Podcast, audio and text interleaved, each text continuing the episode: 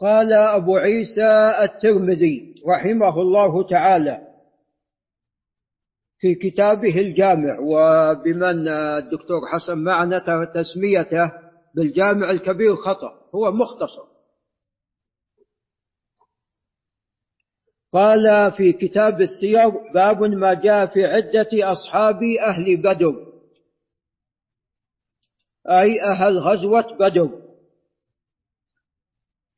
قال: حدثنا واصل بن واصل بن عبد الاعلى بن هلال الاسدي ابو القاسم او ابو محمد الكوفي، وهو ثقة، توفي عام أربعة وأربعين ومئتين.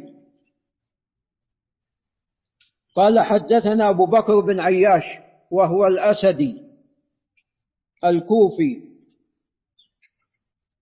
ولد قبل المئة وتوفي سنة ست توفي سنة أربع وتسعين ومئة وقيل ثلاث وتسعين ومئة، وتقريبا قارب المئة. وقد خرج له الجماعة، ولكن مسلم في المقدمة ولم يخرج له في نفس الصحيح، وأما البخاري فخرج له حديث في كتابه الجامع الصحيح المختصر. وأبو بكر قد اختلف في اسمه، فعند المحدثين لا يذكر إلا بأبي بكر، وأما عند القراء فهو شعبة، والأقرب أن اسمه كنيته أبو بكر، فقد سأله ابنه عن اسمه، سأل أباه فقال: عندما ولد أبوه قد قسمت الأسماء، يعني اسم كنيته أو نحوا من ذلك. قال رحمك الله: وأبو بكر حديثه على قسمين، حديثه القديم أصح من حديثه الأخير، لأنه عندما كبر تغير حفظه بعض الشيء، وقال البعض اختلط، ولكن تغير حفظه بعض الشيء، فحديثه القديم أصح. والأخير الأصل أنه مقبول حتى يتبين خلاف ذلك.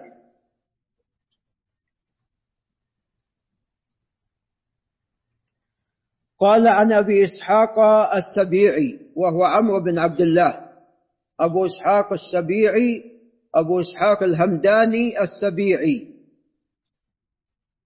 الكوفي، توفي عام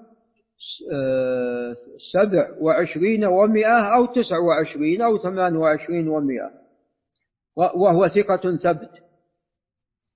أيضا قال الذهبي: شاخ ولم يختلط، فالاختلاط على قسمين: اختلاط مؤثر واختلاط غير مؤثر، وهذا الذي حصل لأبي إسحاق.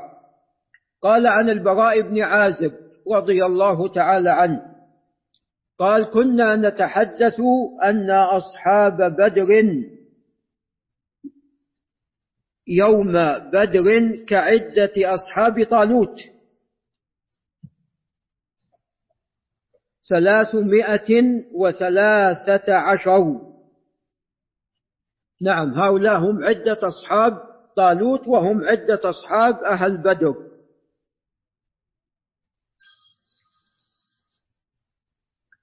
وهذا إسناد جيد، وقد خرجه البخاري في كتابه الصحيح. قال أبو عيسى: وفي الباب عن ابن عباس، وهذا حديث حسن صحيح، وقد رواه الثوري وغيره عن أبي إسحاق.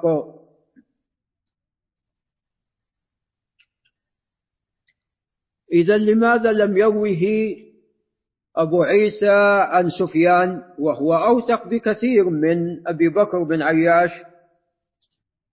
نعم، هو يبدأ بالأسانيد التي يعني قد تكون معلولة أو قد يكون فيها شيء، حتى يبين إن كانت معلولة يبين علتها، وإن كان ليس فيها شيء يبين صحتها، ولذا حكم على هذا الحديث بالصحة وقال أن سفيان قد رواه عن أبي إسحاق. قال: باب ما جاء في الخمس. نعم، والخمس هو خمس الغنيمة، فأربعة أخماس تقسم بين المجاهدين، والخمس الباقي يقسم خمسة أخماس، يقسم إلى خمسة، خمس لله ولرسوله ولذي القربى واليتامى والمساكين. نعم. قال حدثنا قتيبة وهو بن سعيد بن جميل بن طريفه برجة الثقفي،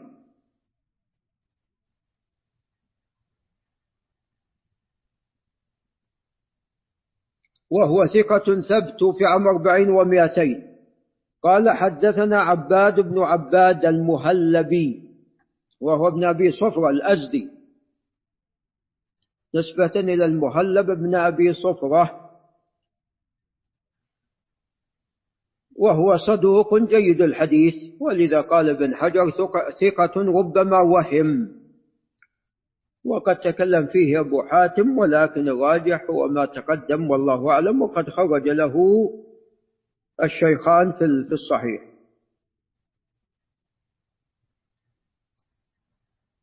وعباد توفي سنة تسع وسبعين ومئة أو ثمانين أو واحد وثمانين ومئة.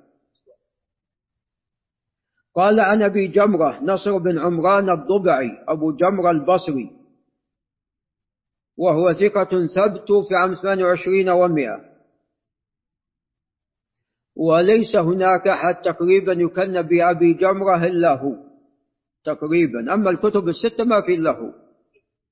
قال عن ابن عباس رضي الله عنهما أن النبي صلى الله عليه وسلم قال لوفد عبد القيس، وعبد القيس من ربيعة، وربيعة من نزار من من نزار بن معد بن عدنان،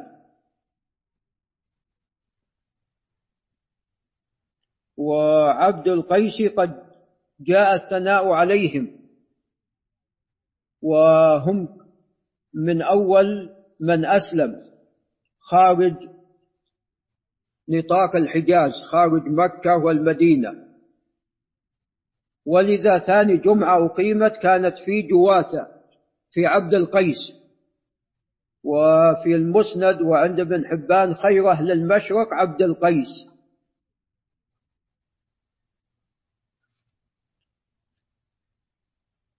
ومجيئهم إلى رسول الله صلى الله عليه وسلم قد جاء في الصحيحين وغيرهما، وقصتهم مشهورة. قال عليه الصلاة والسلام من ضمن حديث طويل، نعم، قال آمركم بالإيمان بالله وحده، ومن جملة الإيمان قال آمركم أن تؤدوا خمس ما غنمتم.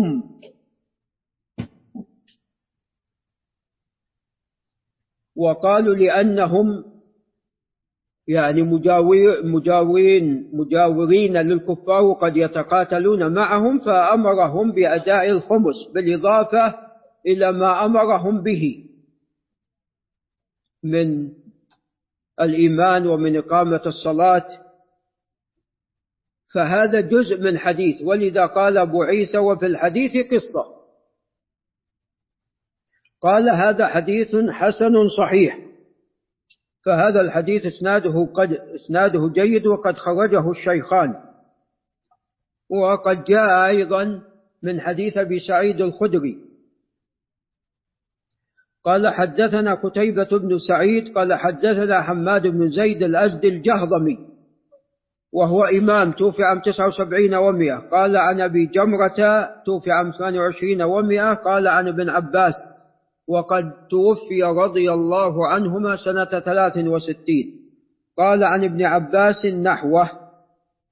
قال باب ما جاء في كراهية النخبة. النخبة لا تجوز، الأصل فيها المنع، إلا ما جاء فيه الترخيص، وهو النثار مثلا، ما يلقى على العريس أو في الأفراح تلقى الدنانير الذهبية أو كذا، فهنا لا بأس بماذا؟ بالأخذ. نعم، بأن يسبق الإنسان غيره.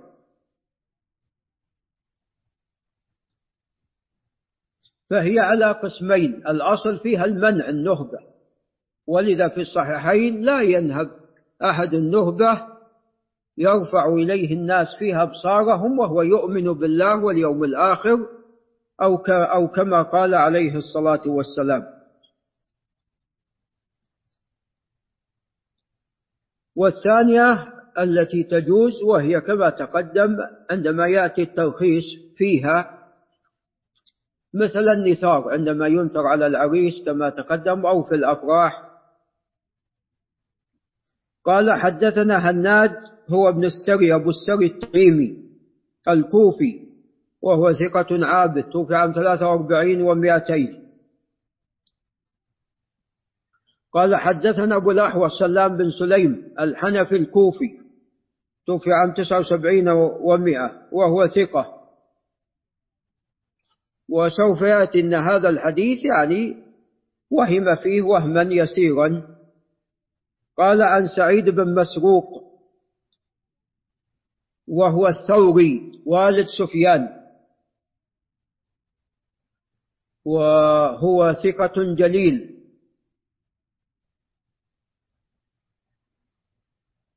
توفي سنة ست وعشرين ومئة أو ثمان ست وعشرين ومئة، خرج له الجماعة. قال عن عباية بن رفاعة بن رافع الأنصاري، وهو ثقة من الثالثة، خرج له الجماعة. قال عن أبيه رفاعة بن رافع، وهو أيضا ثقة، ولكن هنا ذكر أبيه خطأ كما سوف يبين أبو عيسى. قال عن جده رافع ابن خديج الانصاري رضي الله عنه قال: كنا مع رسول الله صلى الله عليه وسلم في سفر، فتقدم سرعان الناس فتعجلوا من الغنائم، وهذا لا يجوز. عليكم السلام. الأخذ من الغنيمة لا يجوز إلا بعد قسمتها. قال فتعجلوا، نعم، اللهم إلا شيء ليس له كبير قيمة من طعام طعام الإنسان يأخذ حاجته، وعلف الدواب وما شابه ذلك.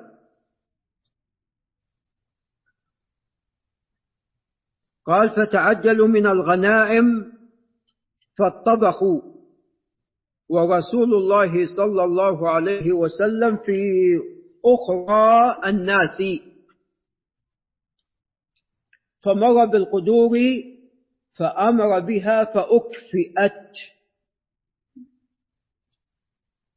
نعم، أمر بأن تكفأ القدور لأن هذا اللحم محرم. نهبوه، تعجلوا وأخذوه قبل ماذا؟ قبل قسمته. نعم، قبل يعني ذبحوا ما ذبحوا من الغنائم وطبخوا فأكفئت. هذا والله أعلم من باب العقوبة المالية، عقوبة لهم. أكفئت اللحم أموال، نعم، فأكفئت من باب العقوبة المالية. نعم، وهذا مثل أيضا ما عندما ذبحوا الحمير في خيبر وطبخوها، فسأل عليه الصلاة والسلام فقالوا هذه لحوم الحمر، فأمر أيضا أن تكفى وأن تكسر القدور. قال أو نغسلها، قال أو اغسلوها. فالعقوبات المالية على القول الراجح قد جاءت بها النصوص، ولكن ليست عقوبات يعني باهظة، وإنما عقوبات من أجل الردع، يعني ليست عقوبات بالآلاف أو عشرات الآلاف، وإنما من باب الردع. قال ثم قسم بينهم فعدل بعيرا بعشر شياه. نعم، فالبعير جاء بأنه بعشر شياه، وجاء بأنه بسبع شياه، جاء بعشر، جاء سبع سبع في الأضحية وعشر في الغنيمة، هذا قول. والقول الثاني يعني سبع في الأمرين.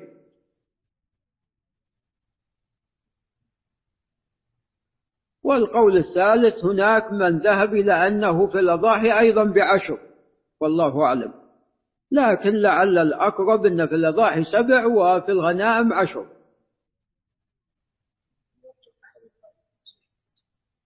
والله يعني هو ما لم يذكر، يعني هي مطلقة بالنسبة لحال الإبل. قال وروى سفيان الثوري عن أبيه عن عباية، وسفيان مقدم على أبي الأحوص، عن عباية عن جده عباية بن رفاعة، ليس عن أبيه عن جده رافع بن خديج، ولم يذكر فيه عن أبيه. حدثنا بذلك محمود بن غيلان العدوي، يقول أبو عيسى وهو ثقة توفي عام تسعة وثلاثين ومئتين وقيل بعدها، قال حدثنا وكيع بن الجراح الرؤاسي وهو إمام توفي عام سبعة وتسعين ومئة، قال عن سفيان هو الثوري. قال وهذا أصح، سفيان بن سعيد بن مسروق الثوري الإمام أبو عبد الله الكوفي توفي عام واحد وستين ومئة وهو إمام. قال وهذا أصح. وعباية بن رفاعة سمع من جده رافع بن خديج. طيب بما أنه صح، لماذا أخره أبو عيسى يا أبا يحيى؟ نعم، هذا من منهجه، يبدأ بالمعلول أو دون من كان دون في الصحة ثم يبدأ بال... ثم يذكر الأصح. نعم، هذا من منهجه، فهو كتاب علل أيضا.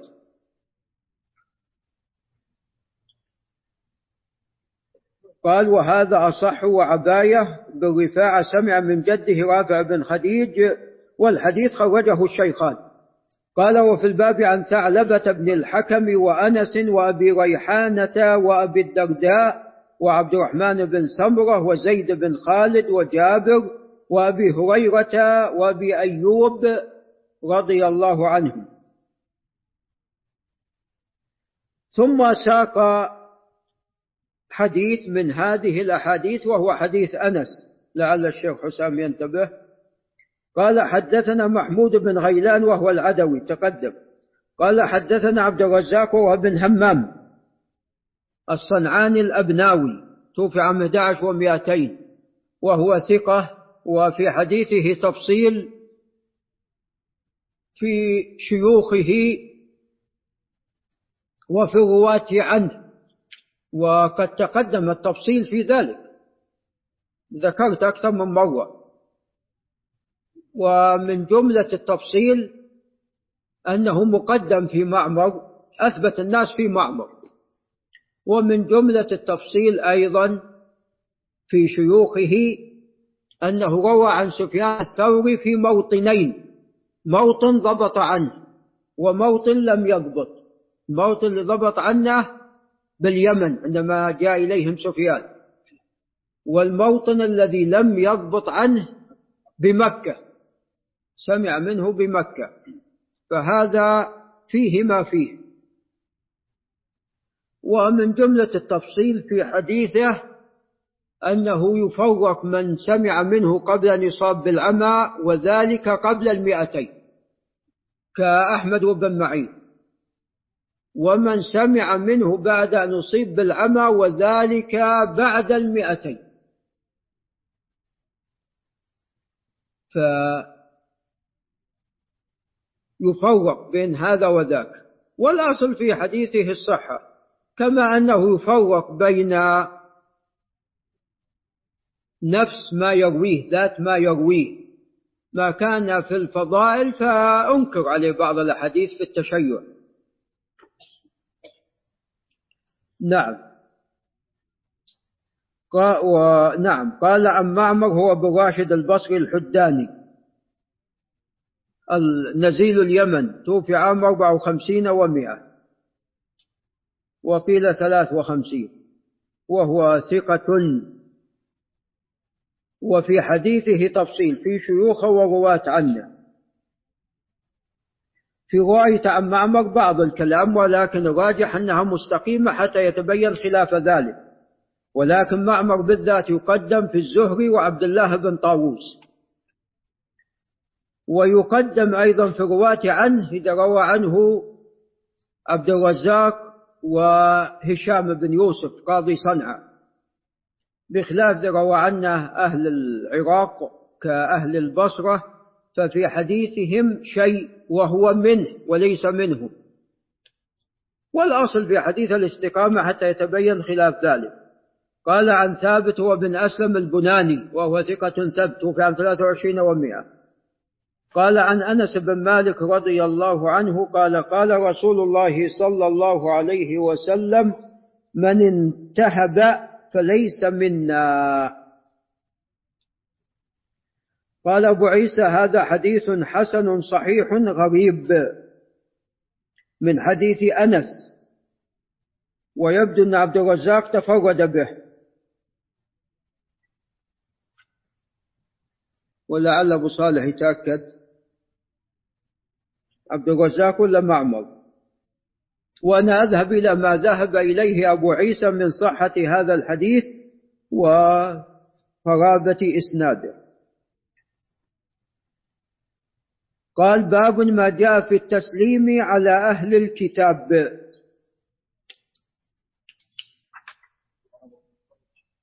أي نعم. قال: باب ما جاء في التسليم على أهل الكتاب.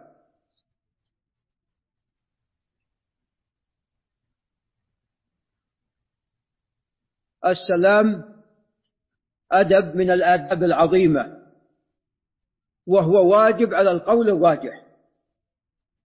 لعل الشيخ سالم الكندي ينتبه، وهو واجب على القول الراجح ابتداء، يعني رده بالاتفاق أنه واجب. وإذا حييتم بتحية فحيوا بأحسن منها أو ردوها، رده بالاتفاق واجب ولكن الابتداء. وهذا قول لأحمد ورجح الإمام بن تيمية، قول الإمام أحمد ورجحه الإمام بن تيمية. ومن أدلته حق المسلم على المسلم ست، وجاء أكثر وأقل: إذا لقيت فسلم عليه، إذا لقيت فسلم عليه. نعم، فهذا من الحق. وجاء الأمر، بل جاء الأمر بإفشاء السلام: والذي نفسي بيده لا تدخلوا الجنة حتى تؤمنوا، ولا تؤمنوا حتى تحابوا، ألا أدلكم على شيء إذا فعلتموه تحاببتم؟ أفشوا. والإفشاء أكثر من السلام، يعني أكثروا. وأول ما خلق الله آدم وطول ستون ذراعا قال: اذهب فسلم على الملائكة. نعم.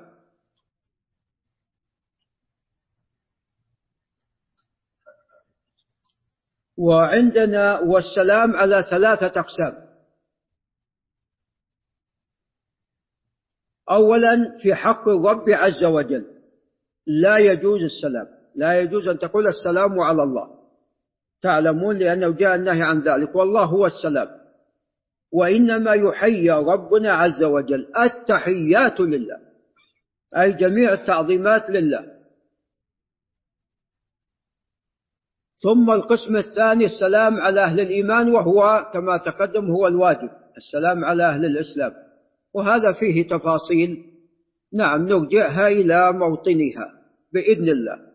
والثالث على الكفار، وهو الذي جاء هنا. وأهل الكتاب هم مثل، وباقي الكفار هم مثل أهل الكتاب. والسلام على أهل الكتاب على قسمين: الابتداء طبعا، أما إذا سلموا فتقول وعليكم، لكن الكلام هنا في الابتداء. هذا على قسمين: القسم الأول أنك لا يجوز أن تبدأهم، وهذا هو الأصل، لا يجوز أن تبدأهم، وهذا هو الأصل. والثاني هو إذا كان لك إلى الكافر حاجة داعي فتسلم عليه السلام مقيد، مثل ما أرسل عليه الصلاة والسلام إلى هرقل قال السلام على من اتبع الهدى، فلو اتبع هرقل الهدى لوقع عليه السلام، ولكن لم يتبع الهدى. نعم، فهنا ابتدأ بالسلام ولكن قيده عليه الصلاة والسلام. نعم،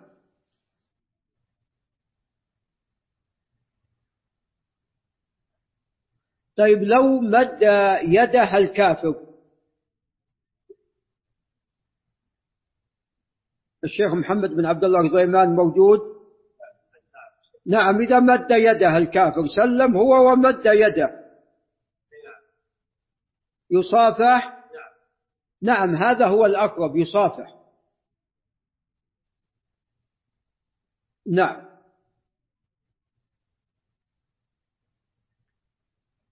وجاء هذا عن بعض السلف.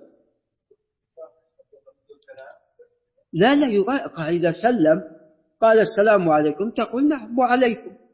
نعم، وقد بحث هذا الإمام ابن القيم عليكم أو يرد كاملا، بحث في أحكام أهل الذمة وذكر حتى أظن المصافحة، أنا قديم العهد. نعم،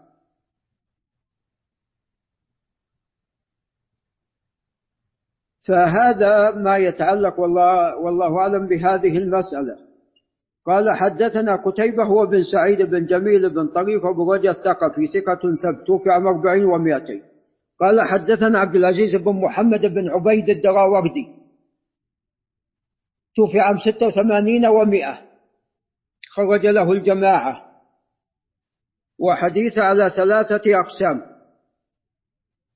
ما حدث به من كتابه فهذا صحيح، الأصل فيه ما حدث به من حفظه، هذا الأصل أنه حسن. ما حدث به عن عبيد الله بن عمر هذا لا يحتج به، والعلة منه انقلبت عليه حديث عبيد الله وعبد الله. قال عن سهيل بن أبي صالح ذكوان السمان وهو ثقة، وحديث على قسمين: القديم وهو أصح من المتأخر وكلاهما صحيح. قال عن أبيه أبو صالح ذكوان الس... الس... نعم ذكوان السمان وهو ثقة ثبت توفي عام واحد ومئة، وهو من أول الناس عن أبي هريرة رضي الله عنه. قال عن أبي هريرة رضي الله عنه أن رسول الله صلى الله عليه وسلم قال: لا تبدأ اليهود والنصارى بالسلام. لا تريد أن تكتب لهم تدعوهم إلى الإسلام والهداية، نعم، أو تعقد معهم اتفاقية، فهنا لا تبدأهم بالسلام، وهذا هو الأصل، لأن المسلم أفضل وهو المقدم. ولذا نعم كما سوف يأتي قال: وإذا لقيتم أحدهم في الطريق فاضطروه إلى أضيقه. اضطروه إلى أضيقه يعني أنت جئت إلى مكان ولا يدخل من هذا المكان إلا واحد، لا تقف حتى ماذا يدخل الكافر، إنما أنت المقدم.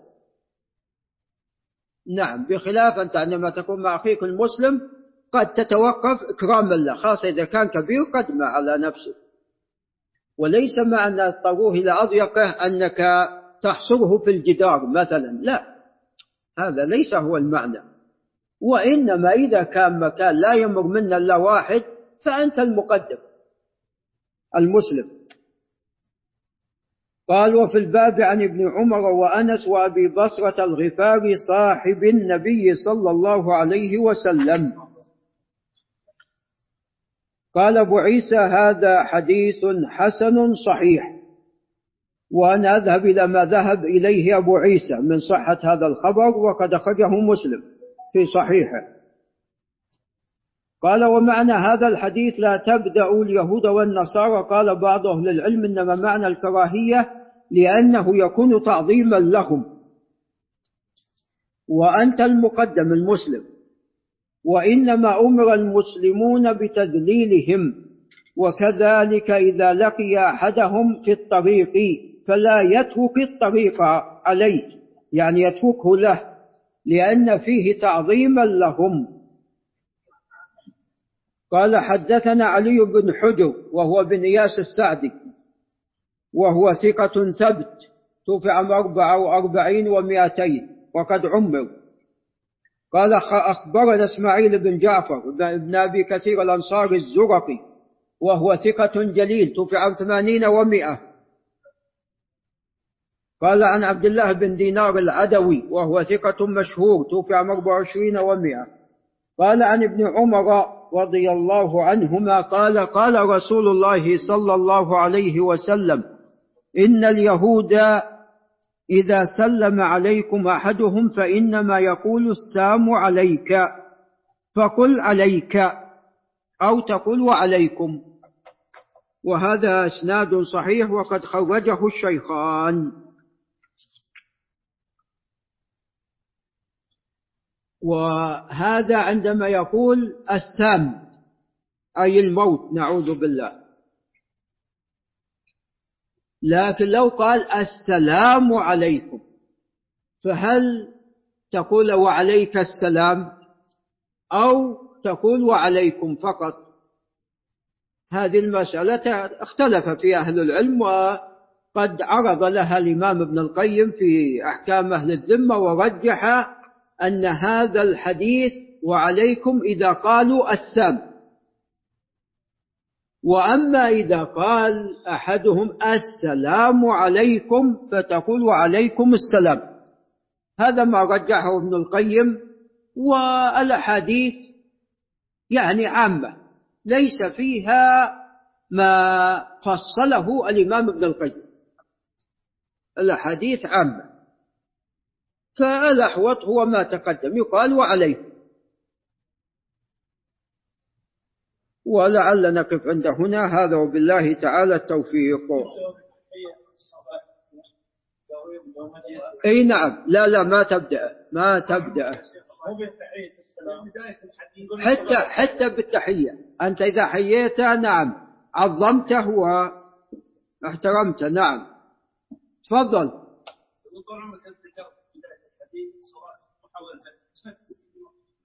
يعني قال بعض أهل العلم أن هذه ثمان ركعات هي ليست صلاة الضحى وإنما صلاة الفتح لأن ذلك كان في فتح مكة.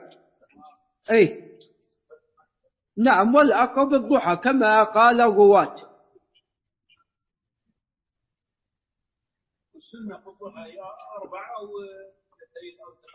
ما لها حد، أقلها ركعتين وليس لها حد لأكثرها. طيب بالنسبه للسلام طبعا. نعم. يعني ما ابدا بالسلام كيف حالك؟ ما اشوف طاري سلام بس بعض الحين قابل الانسان تحت حاله عنده من الكبار سواء في الكتاب او غيره. تقول كيف الحال مثلا؟ يا شيدي اذا كيف حال؟ كذا يعني كلمه ما فيها سلام. هذه هواري منكره جدا. يعني منكره جدا. لا لا منكره جدا. يعني ما تقول له شيء ما تبدا لا بكلام ولا منكر لفظا ومعنى. طيب يعني ما ابدا الكلام هذا بارك الله. اذا كان لك حاجه نعم، لكن قيدها قيد السلام على من اتبع الهدى. نعم السلام على من اتبع الهدى. ولا تتكلم يعني باللغه غير اللغه العربيه. السلام اسم من اسماء الله الا اذا كان الشخص لا يعرف العربيه. كان ليس كل الكفار كلهم ما يعرفون. في كفار عرب في وفي أهل كتاب عرب، في من النصارى واليهود. نعم هذا بس عفوا. ترى الحديث بارك الله فيكم له طريق آخر، ولكن يعني الطريق الآخر ليس بالقول. حديث أنس قال حدثنا أبو النضر هاشم بن القاسم قال حدثنا أبو جعفر الرازي سيء الحفظ قال أنا ربيع بن أنس وهو لا بأس به وحميد عن أنس. فهذا ليس بالقوي، هذا الإسناد ليس بالقوي والله أعلم. جزاك الله خير. والله يا الله بسم الله. شيخ عبد الله بن حديث عبد الرزاق في هذا القرآن. نعم. بالنسبة لحديث لا لقيت اليهود ولا تتبعهم السلام. هذا الحديث نازع في المسجد وأصاب سبب ورود. نعم. النبي صلى الله عليه وسلم هذا ذكر السيوطي في الجمعة. نعم. بعضنا من اليهود بعض خيل يعني. نعم. ورد في المصنف آثار موقوفة عن بعض الصحابة أنهم بدأوا بالسلام. نعم. بعض اليهود وأيضا احتجوا بالحديث سلم على من رعاه وطعامه. فالمقصود من هذا الكلام هل يحتج بهذا أو يحتج بغيره لأنه منازع فيه سبب وروده. الله يسخر وصح. لا لا لا بس طيب. والله أما الحديث النهي عن ابتداءهم هذا عام. ابتداءهم بارك الله فيكم هذا عام. نعم. وأما ما يتعلق بالسام فنعم هو يعني جاء في بعض الأحاديث له سبب، لكن كما ذكر جاءت نص بس بس جاءت نصوص عامة بدون ذكر بارك الله فيكم بدون ذكر السبب. فيعني بعض أهل العلم قال كما تقدم بالتفصيل الذي رجحه الإمام ابن القيم، وبعضهم لم يفصل. فحنا إذا قلنا وعليكم إن كان قالوا السلام فرددناه، وإن كان قالوا السام فأيضا رددنا عليهم بهذا. نعم. والمسألة يعني فيها ن... عليكم السام واللعنة. بس بس فهذا نعم سبتهم عائشة رضي الله عنها فقالت لأنهم قالوا السام فقال ما عليه الصلاة والسلام. نعم.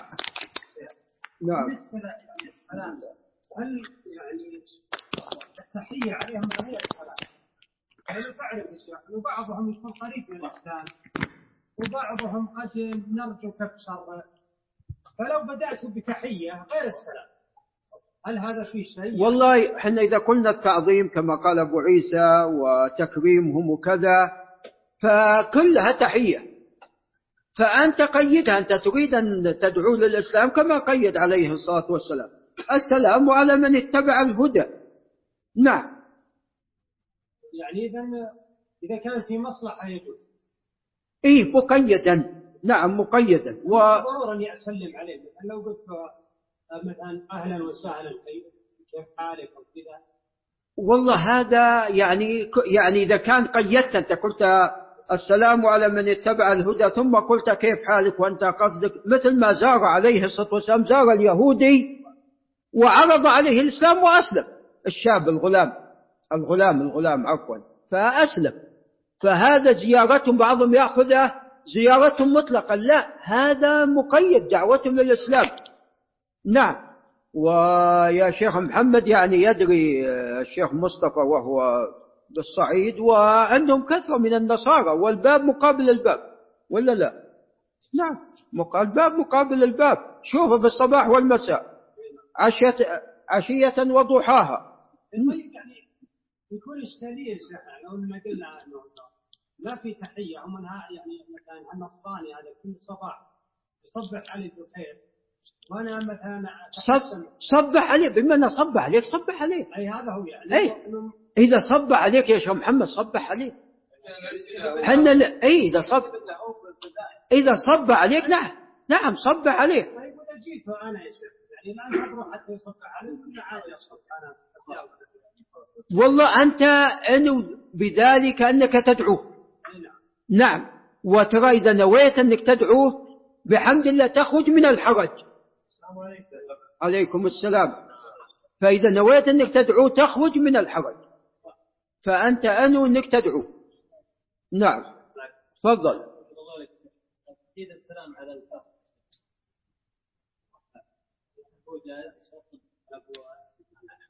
والله الفاسق في حال معصيته لا يسلم عليه زجرا له. السلام على النساء الرجل يسلم على النساء إذا كان لك حاجة يرد عليه يرد عليه يرد يرد إذا كان لك حاجة فأنت سلم عليها فيه فلان موجود فلان أو امرأة تبيع بكم تبيعين هذا. نعم في المحلات والله إذا هذا ترى عنده أمن الفتنة، هذا عنده أمن الفتنة. وأما إذا كان الإنسان يخشى من الفتنة فليتجنب ذلك. أما إذا كان حتى في ما يسمى، هذه أيضا كلمة منكرة بعد، الكاشير. نعم والله أنا كنت قبل سنوات في الشرقية يقول الكاشير الكاشير، إيش الكاشير؟ آه نعم، ثم انتشر عندنا بعد هنا. إيه فإذا كانت لك حاجة بتشتري فلا بأس، لكن هذا عنده أمن الفتنة. نسأل الله أن يعصمنا وإياكم من الفتن. الله عليك قوله وقد رواه الثوري مشهور، رواية الثوري مشهورة، فلذا ما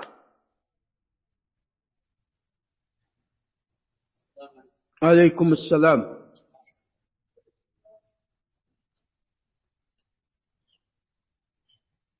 تفضل. عليكم السلام.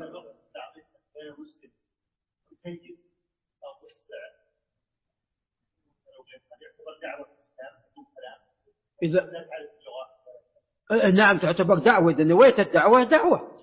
نعم أحسنت إليه بأي أنواع الإحسان، وأنت ناوي الدعوة ولم تتكلم. نعم فهذه لا شك داخلة في الدعوة. عليكم السلام.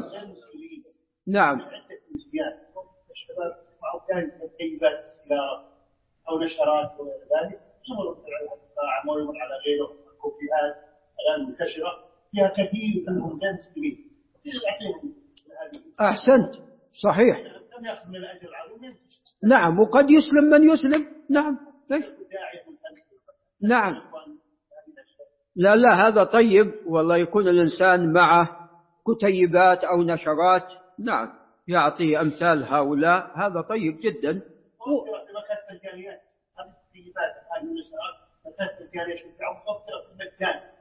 صحيح صحيح صحيح. أو يعني إخوان المسلمين أيضا بعض النشرات فيها تعليم لأحكام شرعية فيعطيها أيضا لإخوانه، هذا كله طيب، إخوان المسلمين، ويعطي أيضا للكفار بقصد الدعوة.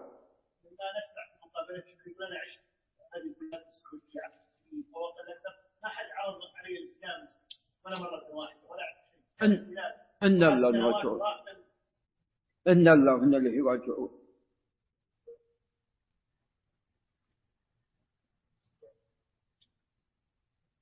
نستأذن يا أخوان. سبحانك اللهم وبحمدك، أشهد أن لا إله إلا أنت، استغفرك ربي وأتوب.